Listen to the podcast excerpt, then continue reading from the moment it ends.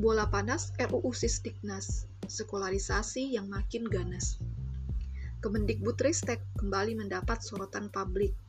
Kali ini terkait penyusunan draft RUU Sisdiknas yang tidak mencantumkan kata madrasah.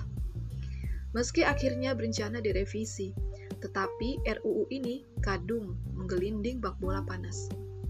Sebagaimana diketahui dalam Undang-Undang Sisdiknas tahun 2003 yang saat ini berlaku, kata madrasah tertulis dengan jelas pada ayat 2 pasal 17 tentang Satuan Dasar Pendidikan. Ayat itu berbunyi, Pendidikan dasar berbentuk sekolah dasar dan madrasah ibtidaiyah atau bentuk lain yang sederajat, serta sekolah menengah pertama dan madrasah sanawiyah atau bentuk lain yang sederajat. Adapun draft awal RUU Sisdiknas hanya menyebutkan bahwa jenjang pendidikan dasar dilaksanakan sebelum jenjang pendidikan menengah. Jenjang ini dilaksanakan melalui subjalur pendidikan persekolahan, pendidikan persekolahan mandiri, atau pendidikan kesetaraan. Revisi Undang-Undang Sisdiknas Nomor 20 Tahun 2003 ditargetkan selesai pada tahun 2023. RUU ini dinilai sangat penting oleh pihak pemerintah karena RUU ini dibuat untuk mengharmonisasi tiga undang-undang yang mengatur sistem pendidikan nasional. Melalui upaya harmonisasi ini, pihak pemerintah berharap Indonesia akan memiliki satu aturan tentang sistem pendidikan nasional, sekaligus memiliki payung hukum terhadap berbagai inovasi sektor pendidikan demi merespon dan mengantisipasi perubahan. Masalahnya, problem RUU ini sebenarnya bukan sebatas soal harmonisasi.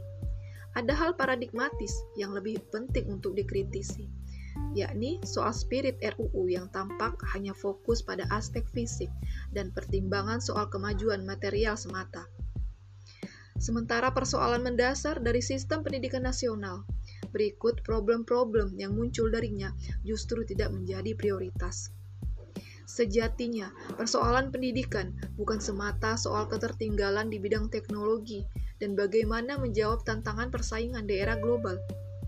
Akan tetapi, bagaimana pendidikan bisa memelihara fitrah manusia agar senantiasa ada dalam kebaikan di tengah ancaman krisis moral akibat dominasi budaya sekuler dan liberal yang menghancurkan sisi-sisi kemanusiaan.